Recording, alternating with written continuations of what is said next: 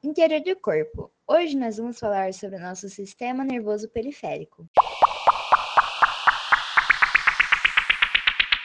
Oi, eu sou a Ana Laura e eu vou falar sobre o nosso sistema nervoso periférico somático.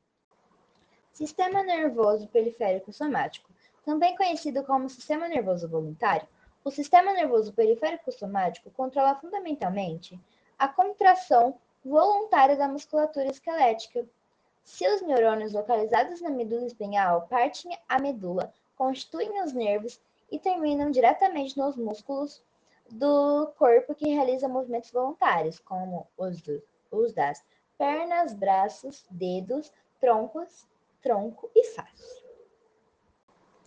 O sistema nervoso periférico somático tem ação voluntária e interva que liga todo o corpo, com exceção das vísceras.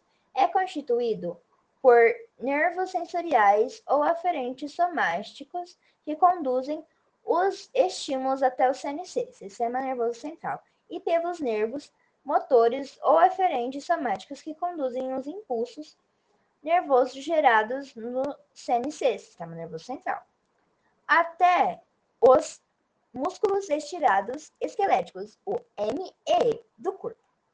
As ações voluntárias podem ou não envolver um receptor ou neurônio sensorial. O sistema nervoso somático consiste em fibras nervosas periféricas, que enviam informações sensoriais do sistema nervoso central, e fibras nervosas motoras, neurônio motor somático, que protejam para o músculo do esqueleto. Oi, eu sou a Pietra e hoje eu vou falar sobre o sistema nervoso autônomo.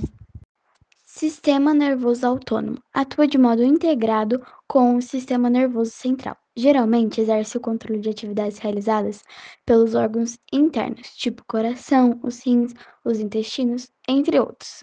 Relaciona-se também com o controle da musculatura lisa e tem como função ajustar certas atividades do organismo, a fim de manter a constância do meio interno.